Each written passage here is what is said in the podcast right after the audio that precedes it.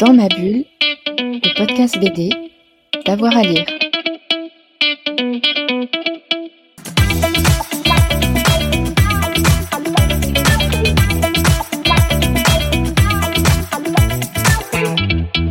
Bonjour à toutes et à tous et bienvenue dans ce nouvel épisode de Dans ma bulle, votre podcast 100% BD avec avoir à lire. Il y a quelques semaines, nous étions partenaires du formidable festival BDRama au carrefour de la bande dessinée et du cinéma et parmi les invités, il y avait Nina Antico, autrice d'albums passionnants comme euh, Il était deux fois Arthur avec Grégoire Carlet chez Dupuis, America chez Glénat ou I Love Alice chez les Requins Marteaux. L'année dernière, en 2020, elle a réalisé son premier long métrage, Playlist, une comédie en noir et blanc avec Sarah Forestier. Notre rédacteur en chef Fred Michel eu le plaisir de pouvoir lui poser quelques questions. Bonjour Ninantico et bienvenue dans notre émission spéciale de Dans ma bulle depuis le festival Benérama. Donc Ninantico, vous êtes autrice de bande dessinée, notamment Hotel California, Code Island Baby, et réalisatrice. Et vous êtes ici au Forum des images pour la projection de votre film playlist. Mais avant d'évoquer ce dernier ensemble, j'aimerais revenir sur votre parcours et comment vous êtes entré en bande dessinée. Un peu comme on entre en religion. Quoi. Eh ben, je suis rentrée euh, sur le tard, euh, plutôt vers la vingtaine. Euh, et en fait, c'est, je crois que je ne mens pas en disant que c'est par le film Ghost World que j'ai adoré, où je me suis rendu compte que c'était une bande dessinée de, Daniel Close. Je suis allée l'acheter. Pour l'acheter, je suis allée à la librairie Super Héros à Beaubourg, et là j'ai découvert une myriade de d'éditeurs, enfin de, bandes dessinées que je ne connaissais pas, euh, les éditeurs indépendants. Et, là, ça a été vraiment une, grosse claque. Mais c'est d'abord les objets, enfin les livres, leur fabrication, euh, le, papier, euh, et, puis, et puis ensuite évidemment les, les, histoires qui étaient introspectives, qui étaient ultra cinématographiques qui m'ont fait euh, me dire ah ça peut être ça la bande dessinée? Euh, parce que moi je m'étais pas je m'étais pas euh, j'avais pas poussé plus loin que Tintin Lucky Luke Astérix qui me fascinait pas en fait enfant et que j'ai lu comme ça mais sans et alors Tintin pas du tout Tintin me me concernait pas mais bref donc c'est c'est via Daniel Close. En plus, c'était une euh, super adaptation pour le coup. Ouais, c'est un film génial. Mm. Parce que la plupart du temps, c'est assez loupé, mais là, c'était vraiment réussi. Mm. Justement, j'allais vous poser la question. Hein, vous avez d'abord attiré par le cinéma avant la bande dessinée, c'est ça? Oui. Euh, oui. Après, je dessine depuis que je suis enfant, euh, mais je dessinais sans comprendre et sans, sans savoir, oui, ce que, pourquoi je dessinais. Alors, à part le fait qu'on me disait, oui, tu dessines bien, parce que j'avais une facilité pour reproduire euh, des, images, c'est-à-dire que je pouvais recopier une photo que j'aimais bien de gens, une photo de mode ou quoi, ou mon agenda tourné au collège, on me disait, ouais, elle dessine bien, mais après, je savais pas, je comprenais pas pourquoi, qu'est-ce que je cherchais? Et ça, c'est venu aussi vers la vingtaine, au fur et à mesure où j'ai, commencé à faire ma vie, à habiter, euh, à quitter le foyer parental, à, à découvrir, à sortir, à, découvrir la musique que j'aimais. En fait, il y a tout qui s'est rassemblé. Et là, j'ai commencé à dessiner sur carnet ce qui se passait autour de moi, les gens. Et là, je me suis dit, ah, c'est ça que j'aime. En fait, c'est euh, faire comme un polaroid de, quelqu'un, extraire une phrase qui décale l'image. Déjà, ça, c'était euh, ma, première. Euh, mon premier déclic, c'était vraiment. je parle de petit bond dans mon film parce qu'il y a vraiment de ça. C'est une image et un texte qui amène ailleurs quoi. Et, euh, et ensuite c'est devenu euh, du, dialogue quoi. Mais euh, qu'est-ce que je racontais au début? On, parlait de la bande dessinée. Si c'était d'abord le cinéma ou la bande dessinée? Oui. Donc ouais, je, je m'étends. Il y a tellement de choses à dire. Ouais. Donc le dessin, mais de manière pas du tout structurée. Et finalement, le, le, cinéma vers 16-17 ans parce que mon père qui était assez cinéphile avait une collection de VHS. Il est italien il avait beaucoup de, cassettes et de cinéma euh, réaliste italien ou de la comédie euh, italienne et aussi pas mal de, films américains. Et moi, à, 16-17 ans, je m'embrouille en été avec, euh, avec mes amis. Du coup, je suis seule comme une conne. Et, puis, je me dis, bon, qu'est-ce que je fais? Je, je, pioche dans, cette, dans ces cassettes vidéo auxquelles je m'étais jamais intéressée. Et je prends un tramway nommé Désir d'Elia Kazan. Et vraiment, ça a été une claque. Quoi. Ça a été le noir et blanc, euh, cette histoire des années 50, la sensualité, Tennessee Williams, et en fait par Elia Kazan. Euh, ensuite, euh, j'ai et Tennessee Williams, parce que j'ai vu quand même pas mal. Le deuxième film qui m'a vraiment plu, c'est La chatte sur un toit brûlant. Et cette tension sexuelle, le, modernisme en fait du, propos, la sensualité de tout quoi. De, en fait, ça m'a donné envie de découvrir d'autres films et, euh, et voilà. Et j'ai commencé à m'orienter plutôt vers le cinéma. J'ai fait un fac Saint-Denis en cinéma juste une année et ensuite j'ai pris des conventions de stage et j'ai commencé à bosser un peu dans le milieu du cinéma, mais en post-prod, en distribution. Enfin, j'ai essayé, je regardais dans un bottin, j'étais là, où est-ce que je peux avoir un stage? Donc j'ai fait un peu le tour comme ça et pour finalement me dire, merde, le dessin quand même, j'ai jamais fait de cours de dessin, faut que je le tente. Donc j'ai fait une année d'école préparatoire de dessin et que j'ai pas eu les concours euh, euh, que je voulais à ce moment-là. Et euh, sachant que c'était la troisième fois que je m'y prenais dans ma vie, après le collège, j'avais essayé d'entrer euh, aux arts appliqués. Après le bac, j'avais essayé d'entrer euh, dans une école d'art supérieur. À chaque fois, je me prenais des, je me prenais des, des vents, quoi. Et Mais vous étiez, vous restiez hyper motivé en fait. avec des phases de, de je boudais pendant quelques temps, je boudais pendant quelques mois. euh, et puis ça revenait, euh, ça revenait l'envie de dessiner. Ouais, c'est ça en fait, c'est ce qu'on ressent. Il y avait vraiment une envie euh, enfuie au fond de vous. Ouais, oui, oui, c'est-à-dire que je pense que même malgré moi, c'était là, il fallait que ça, fallait que que ça ça, sorte, ouais. fallait que ça sorte, et il n'y avait pas moyen en fait que, que, que je fasse pas ça en fait. euh, et, euh, mais euh, mais tout s'est construit sans que euh, ça s'est emboîté sans, sans que ce soit prédestiné. C'est-à-dire que moi, enfant, je pensais je pensais que je ferais de l'illustration, mais j'aurais jamais pensé que j'avais des histoires à raconter, que j'avais quelque chose à dire en fait. Je pensais pas du tout. Et, du coup, peut-être que le cinéma, ça vous a aussi, euh, par rapport à la narration, ça vous a aidé à construire tout ça, de- tous vos dessins, non? Oui, bah, en, tout cas, c'est c'est comme ça que je que j'ai envisagé euh, ma- la première bande dessinée. Enfin, je suis passée du dessin euh, sur carnet, de, plutôt des illustrations, à séquencer du dialogue et, finalement à parler de souvenirs d'enfance qu'ont donné ma, ma première BD, Le goût du paradis. Et au bout d'un moment, j'ai commencé à storyboarder et c'est vrai que moi, ma seule façon de, de pouvoir faire, c'est de me dire, bah, je, je, je ferme les yeux et c'est comme, ouais, je fais dérouler mon film et je, je séquence. euh, le- une page c'est du temps, d'une case à l'autre c'est du temps, mais, mais ça se faisait, euh, ça s'est fait en fait assez naturellement de construire ça. euh, et puis j'ai fait vraiment comme je pouvais en fait. J'ai pas, j'ai fait Naturellement. naturellement, mais ouais. Alors, vous parliez de quelques films qui vous ont marqué. Vous êtes une grande consommatrice de films. Et euh, quel genre de films plutôt? Alors vraiment autant des films euh, populaires, euh, enfin populaires, ça veut tout et rien dire, mais autant des films pas très exigeants, c'est-à-dire qui sont plutôt des, des- genre Génération 90 ou Pretty Woman font partie de, ou Mystic Pizza, c'est des films que j'ai regardés 3000 fois quoi. Mais autant euh, La fièvre dans le sang ou Le fanfaron euh, ou, ou Un très bon nommé Désir ou, ou des récemment je sais pas. Enfin c'est vraiment très, très, Très large. large, Après, ouais. j'ai juste euh, un frein. J'aime pas trop aller vers le, le cinéma, le mélodrame. J'aime pas savoir que je vais pleurer à la base. Ça, ça m'énerve. J'aime pas qu'on me dicte une émotion. Euh, et donc, j'ai du mal avec le, le- le drame. D'accord. Et alors, justement, là, on est au Forum des images pour Bédérama, qui est vraiment un creuset où on mélange bande dessinée et cinéma. Est-ce que vous diriez que finalement, le cinéma et la bande déli- dessinée sont si éloignés que ça? Il y a un rapport vraiment proche ou, euh, pas du tout? Bah, je dirais que n- c'est quand même. Ça dépend pour qui en fait, parce que c'est quand même très éloigné dans le sens où on peut vraiment. euh, euh, le temps peut être beaucoup plus dilaté. euh, Enfin, et finalement, le, le temps, le temps de lecture est très restreint, peut être euh, très rapide pour une BD qui peut recouvrir euh, des millions d'années euh, dans, ce qu'elle a à raconter. Donc, et- mais tout le monde ne joue pas du tout avec les mêmes, avec les mêmes crayons, avec les mêmes envies, les mêmes attributs. Moi, je sais que j'appartiens plutôt, je me mets dans la catégorie cinématographique dans, mes cases, c'est-à-dire que j'aime qu'on ait envie d'être dans une case, que chaque case soit graphique et, qu'elle ait une, une vraie.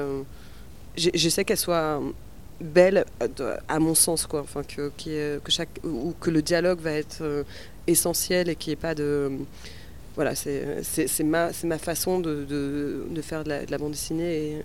mais après, c'est pas, c'est pas du tout. euh, je peux lire des BD qui appartiennent pas à cette velléité là. Mais donc je dirais que ça, ça dépend vraiment des auteurs. Quoi. Alors, dans vos BD et dans votre film, vous scrutez admirablement bien la société et les perso personnalités, en particulier celle des femmes. On y voit un côté brut, euh, cru et sincère sans filtre. C'est ce qu'on trouve d'ailleurs dans votre film. Comment procédez-vous pour vous nourrir de tout ça euh, En contact de quoi? De vos lectures, de vos rencontres Vous observez les gens dans la rue, dans les bars, je sais pas. Ouais, mais euh, je pense que ça aussi, c'est assez naturel de, de euh, regarder et, re- et re-raconter. Enfin, on- c'est vraiment un truc euh, d'amitié aussi, de, de se raconter et de rigoler de ce qui nous, nous est arrivé. Enfin, le, le Donc vous êtes- storytelling. euh, de- Vous êtes à l'écoute, vous êtes beaucoup à l'écoute aussi. Euh, Beaucoup, ouais, à l'éc- enfin, je pense qu'en en plus, j'ai j'ai toujours cherché, cherché ça dans, dans mes amitiés, que ce soit euh, féminine ou, ou masculine, ce côté euh, où, faut, où faut- à un moment donné, on peut, même si on parle de choses tristes, il faut trouver l'élément pour, pour que ce soit drôle. Ou- et je pense qu'aussi, mine de rien, que le fait d'avoir grandi en banlieue parisienne, à à Aubervilliers, en cité, quoi, et il y avait vraiment ce truc de, la, de tchatcher aussi, qui était vraiment hyper fort euh, et, euh, et c'était des, ouais, des, des, des- des- exercices de style quoi en fait de, de et euh, finalement c'était pas moi qui participais le plus mais j'écoutais et et j'ai toujours aimé ça en fait les gens et c'est pour ça que j'aime le cinéma italien c'est le côté joute verbal et de de, de, ouais, de dire euh, et que de dire des choses, le contraste entre l'image et le, et texte, euh, c'est ça que je trouve hyper intéressant. C'est ça que je trouve génial en bande dessinée, c'est et au cinéma aussi évidemment, mais c'est ce- que ce qu'on dit, ce qu'on euh, qu'on montre, euh, comment ça peut être différent, comment ça peut se compléter, s'opposer, faire réfléchir et essayer le moins possible de, de dicter euh, quelque chose de ferme.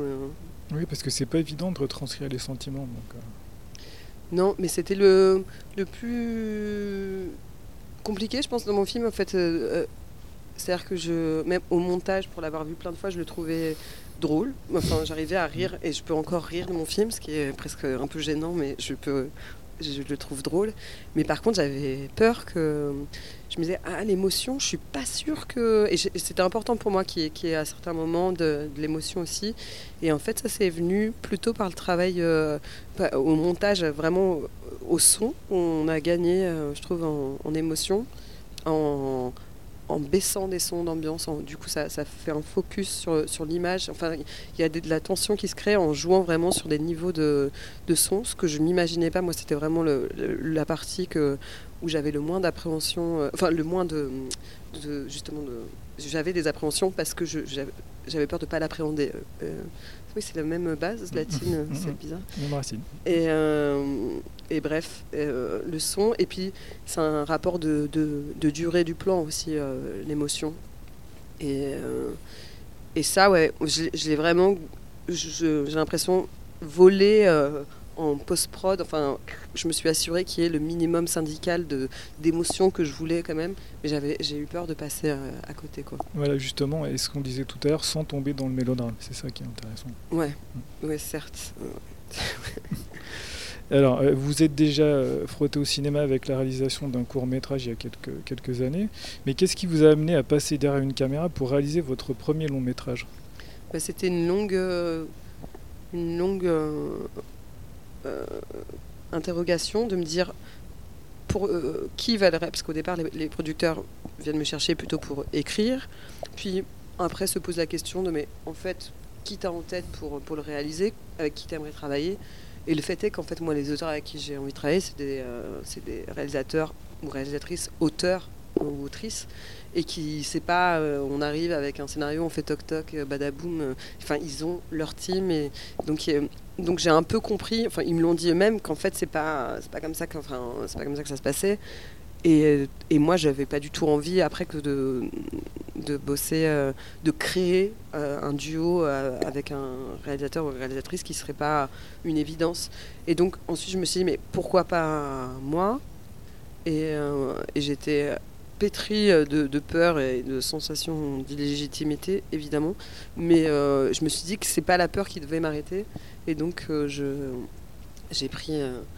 je me suis un peu fait violence, ouais, pour me, pour, pour Mais au fur et à mesure, en même temps que ça a pris beaucoup d'années de l'écrire, c'est devenu vraiment ma matière aussi. Et, j'ai vraiment fait en sorte d'écrire. À partir du moment où je me suis dit, ok, c'est moi qui vais réaliser, j'ai quand même écrit que des choses où je me suis dit, attends, tu les écris, mais il va falloir que tu les tournes. Est-ce que tu as vraiment envie de tourner ça? Donc, ça posait vraiment la question du coup de, de l'envie de chaque scène, de me dire, oh, j'ai très très envie. Parce que finalement, quand on a très envie, on peut pas se planter complètement. Et donc, j'ai écrit que des choses que j'avais très très envie de voir. Ça ôté les côtés passe-moi le sel du scénario, quoi, en fait. Il y avait un côté challenge aussi peut-être pour vous du coup. Ouais, ouais, mais c'est de, me dire que dans chaque scène, il fallait qu'il y ait une, une, pépite de chocolat, euh, de me dire ah ouais, ça va être super de montrer ça ou de faire ci ou de faire ça, et, c'est ce que c'est ce qui s'est passé à, la réalisation quoi. C'est vraiment jusqu'au jusqu'au post prod quoi. C'est de se dire il, va y avoir cette musique-là. Ça, c'est par exemple, c'est vraiment un luxe pour moi, je trouve, d'avoir mis des morceaux qui font vraiment partie de ma, ma discographie. Votre playlist, ouais. Ah ouais, ma playlist, de me dire, ça a eu juste un morceau de, de, ces images. Enfin, ça, ça met euh, en valeur euh, euh, ce scénario, ce jeu. C'est, ça, c'est vraiment une grande, grande chance. Donc, vous avez beaucoup travaillé. Vous avez travaillé combien de temps avant de, tourner? Bah, J'ai écrit pendant, je pense, ça s'est dilaté sur 6-7 ans.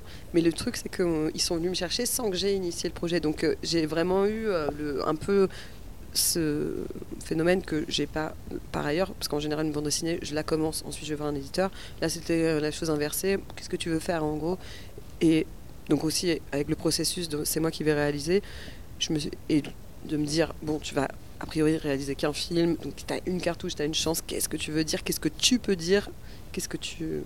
Donc, ça a été assez long, euh, comme. Euh, et surtout que tant que j'étais pas contente, ça restait au second plan, le, scénario, c'est-à-dire que je travaillais dessus, mais il y avait mes BD en priorité. Et, euh, et donc, c'était au, second plan le, scénario jusqu'au moment où finalement j'ai été contente.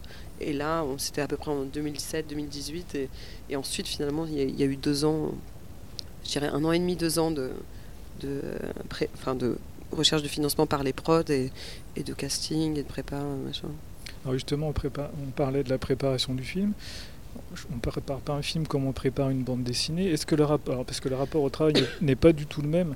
Euh, la bande dessinée, il y a une forme de solitude de l'auteur, tandis ah qu'un film, c'est un travail d'équipe, de communion. Euh. Ben moi, vraiment, je pense qu'il m'a réussi euh, là où je me suis sentie vraiment en confiance, c'est parce que j'ai travaillé aux postes clés qui sont direction, la chef opératrice, et j'ai une bonne amie qui a été ma collaboratrice artistique, Dorothée Seba, qui est elle-même réalisatrice. Euh, et, et, donc Julie Comte, euh, c'est une très bonne amie avec qui j'ai fait un, court métrage euh, qu'on a autoproduit, un documentaire tous les deux.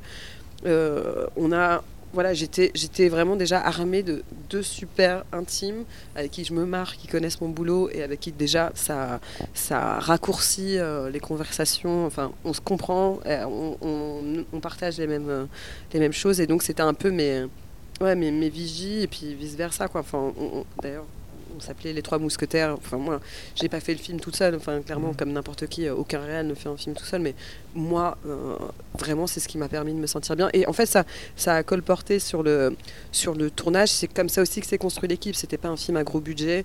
Donc, chaque personne qui venait, euh, c'était en dessous. C'était même pas au tarif. c'était même pas. comment ça s'appelle au niveau 3, là, donc c'était en dessous euh, des, grilles de tarifs. Donc euh, les gens qui y venaient, c'était parce qu'ils y trouvaient un intérêt pour le scénario, pour, pour bosser avec un tel.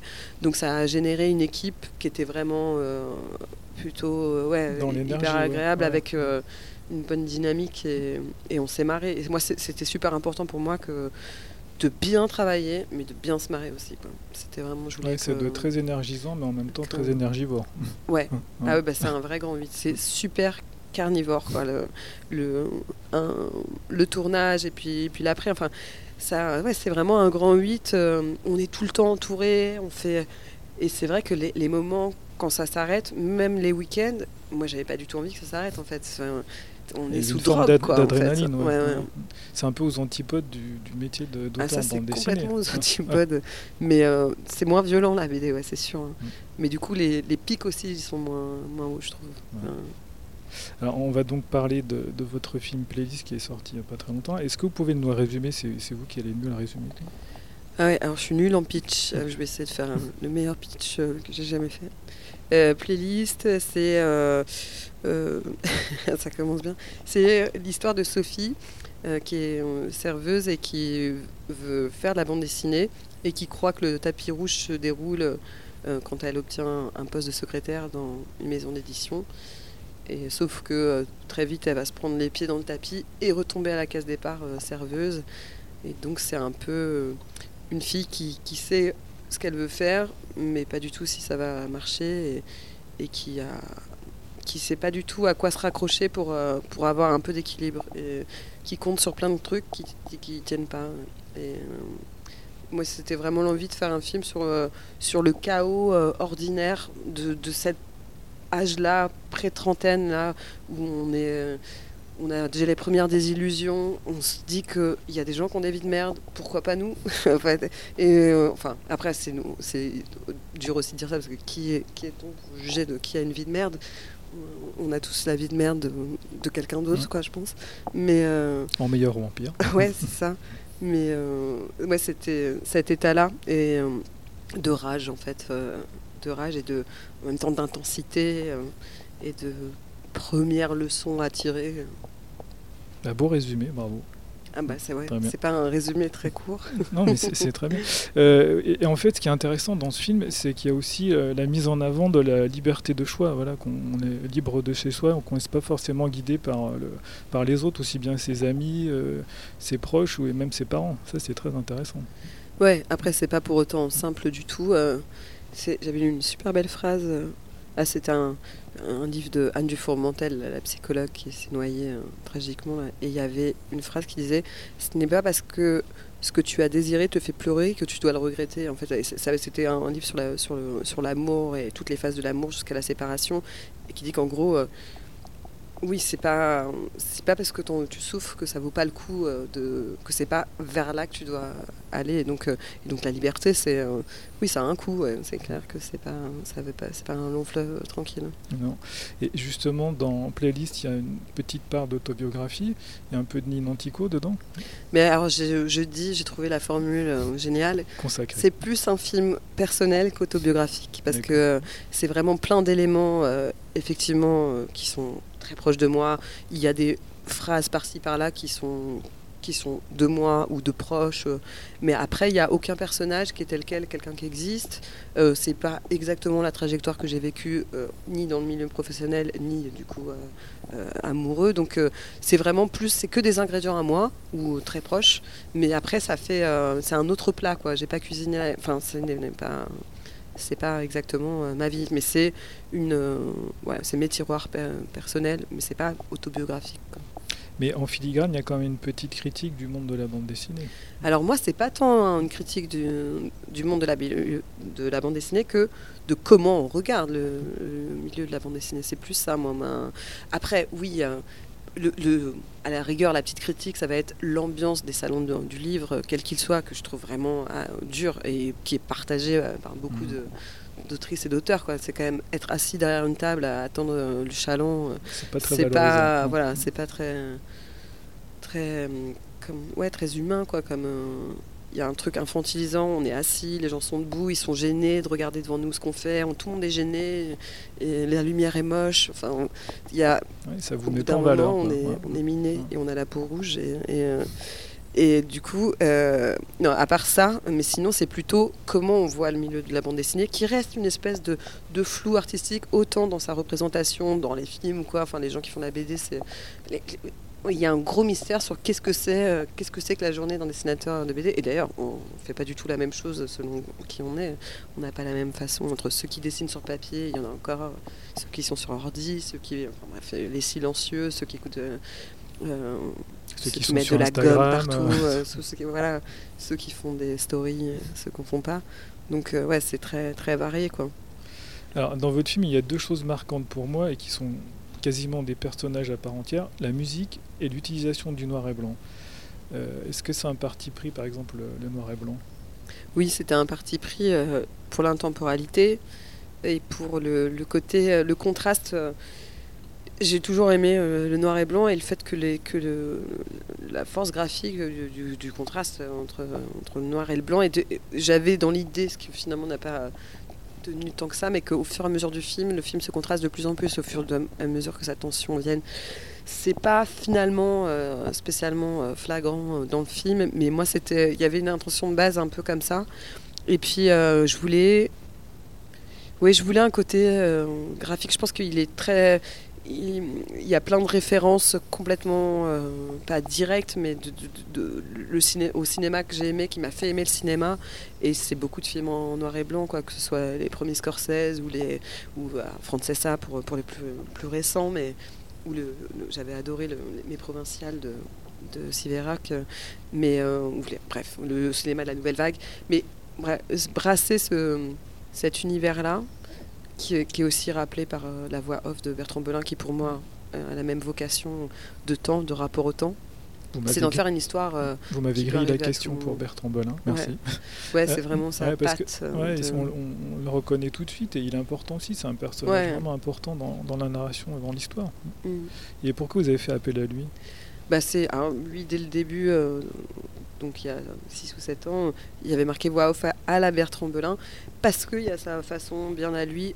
Pour moi c'est comme je l'ai toujours identifié à Jean Rochefort dans sa façon de parler où on peut vraiment s'asseoir euh, et l'écouter euh, raconter mais euh, lire le bottin quoi. Il, y a, il a une façon de découper chaque mot où on se dit que du coup les leçons de vie venant de Bertrand Belin, elles prennent.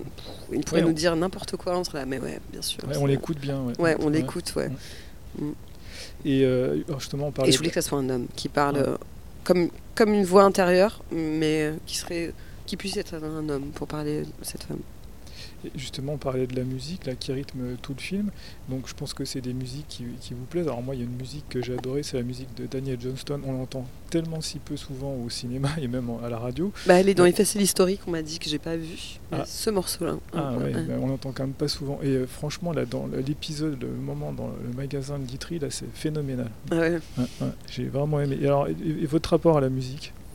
Eh ben. C'est vraiment important pour vous Vous en bouffez régulièrement Oui, alors après, j'ai pas du tout. un- Mais même en cinéma, j'ai pas un, un côté euh, euh, pointilliste, boulimique, à faire des listes, à connaître toute la, toute la discographie de, de- de- d'un artiste que j'aime. C'est-à-dire que je, je pioche, il y a des trucs que j'aime, que j'aime pas. C'est rare les artistes dont j'ai bouffé. euh, Enfin, il y en a très peu. Donc c'est pas, euh, c'est pas du tout savant, mais c'est vraiment. Moi, vers 20 ans, c'est vraiment ce qui m'a permis de, de me découvrir. Je crois j'ai vraiment. C'est pour ça que la musique, je trouve ça très beau, c'est que ça permet euh, de lancer une intention de vie. On est dans un milieu social et la musique, ça permet de lancer la canne à pêche ailleurs, quoi, de se dire, ok, à un moment donné, moi, je veux, en fait, je veux aller vers ça, vers cette, euh, ce que diffuse euh, l'atmosphère de cette musique. Et, mes premiers déclics, ça a été euh, Bob Dylan et le Velvet Underground. Et, vraiment, après, ça correspond à ces émotions qu'on peut avoir à 20 ans. On écoute ça et on se dit, ah, mais si eux ils ont vécu, si eux ils ont dit ça, alors la vie vaut le coup d'être vécue. Et puis on se dit que, que tout est bon, enfin tout est revu sous ce prisme-là. Et c'est des gens qui aident à vivre. C'est Enfin, un des, moteur, c'est des ça peut être artistes. un moteur, euh, la musique. Ouais, et, et quelque chose qui comme une nouvelle famille. Donc les gens qui vont écouter cette musique-là, qui vont, et puis en écoutant le Velvet, on découvre euh, d'autres groupes derrière. Et, et c'est ça qui est aussi euh, très beau avec. euh, dès qu'on s'intéresse à, quelque chose, ça nous fait aller vers d'autres choses. Ça se nourrit, euh, c'est des, pierres sur un sentier. Quoi. Donc, euh, moi, la musique, ça a été vraiment un- un- un- une bouée, quoi. Enfin, quelque chose de. Une, une famille, une bouée. Et dans le film, il y a vraiment aussi cette idée de finalement, c'est la seule chose à laquelle elle peut se raccrocher. Enfin, c'est pas du tout dit, c'est vraiment de. Ça, c'est mon troisième degré, quoi. Mais, mais pour moi, c'est la seule étagère qui est stable dans sa vie. Et c'est comme une autre voix off. euh, Parce que, effectivement, à chaque fois qu'un morceau arrive, ça dit quelque chose de son intériorité. Euh, chaque, chaque, les paroles, elles sont vraiment euh, attribuées à tel, un- à tel moment du film, quoi. C'est choisi. Et aussi musicalement, enfin au son, euh, c'est là où ça porte, enfin la partition, quoi. C'est Ça c'est module, vraiment ouais. un, un toboggan pour moi. C'est ou un ascenseur émotionnel. Quoi. Et euh, donc vous avez beaucoup travaillé sur la musique. Comment ça se déroule? Parce que la musique, là, se, les choix musicaux, le choix des morceaux se pose vraiment sur le film. Ben, J'en avais au moins ouais, 6, 7, 8 déjà dans le scénario, dont Daniel Johnston et Nana Mouskouri, le morceau italien. Alors qui pour le coup c'est le seul qui s'est transformé, qui a un autre morceau que j'ai eu, celle qui revient au restaurant, et du coup c'est Dame Area, qui reprend finalement, qui fait un hommage dans cette chanson euh, euh, à un morceau que j'ai pas pu avoir qui s'appelle euh, Secondo Call de La Bendai. Euh, et bref, ça a été dès un an avant la prépa, il y avait déjà le directeur artistique musical, enfin de celui qui s'occupe de gérer les droits musicaux, Martin Caro, qui a vérifié que qui, et le budget qui n'était pas gros du film a été quand même, les producteurs ont veillé à ce qu'il y ait une certaine somme qui était, euh, qui, était euh, qui, était, pour, le, pour la musique parce qu'ils savaient que c'était important pour le film. Le film s'appelle Playlist et, et, que ça faisait partie vraiment du budget. Quoi. Très bien. Bon, avant de conclure, je voulais vous demander sur quoi vous travaillez actuellement. Vous avez une BD en projet, un nouveau film? Bah, Les deux meilleurs. Je suis surtout sur une bande dessinée euh, que j'avais commencé déjà euh, avant de, tourner mon film et du coup qui a été un peu interrompue. mais qui s'appelle Madone et Putain et qui se passe en, Italie euh, et qui est trois donc c'est le pays de, mon père et ça se passe entre Naples et la Sicile et c'est des histoires un, un, peu des contes fantastiques autour des, femmes, euh, des femmes et de la guerre, la guerre au sens euh, large. Euh, et et ça, je voudrais le, terminer dans le courant de 2022. Et j'ai déjà aussi un projet en, de, scénario, de film. Long métrage? De long métrage, ouais, en couleur, parce que tout le monde me pose cette question. En couleur, et qui se passera autour des femmes et des voitures. Femmes et des voitures. Ouais. D'accord, un chouette programme. Mm. Bon, merci Nina Antico et rendez-vous pour euh, votre prochaine bande dessinée l'année prochaine peut-être. Ouais. Merci Nina. Merci beaucoup. Vous avez vu ces films, vous avez lu ces albums, n'hésitez pas à nous laisser un petit mot en commentaire pour pouvoir euh, en discuter. Et puis si vous avez aimé cet épisode de Dans ma bulle, on en a plein d'autres à réécouter dans nos archives et n'hésitez pas surtout à liker, à partager et à vous abonner. Bonne semaine à tout le monde. Dans ma bulle, le podcast BD, d'avoir à lire. Thank you.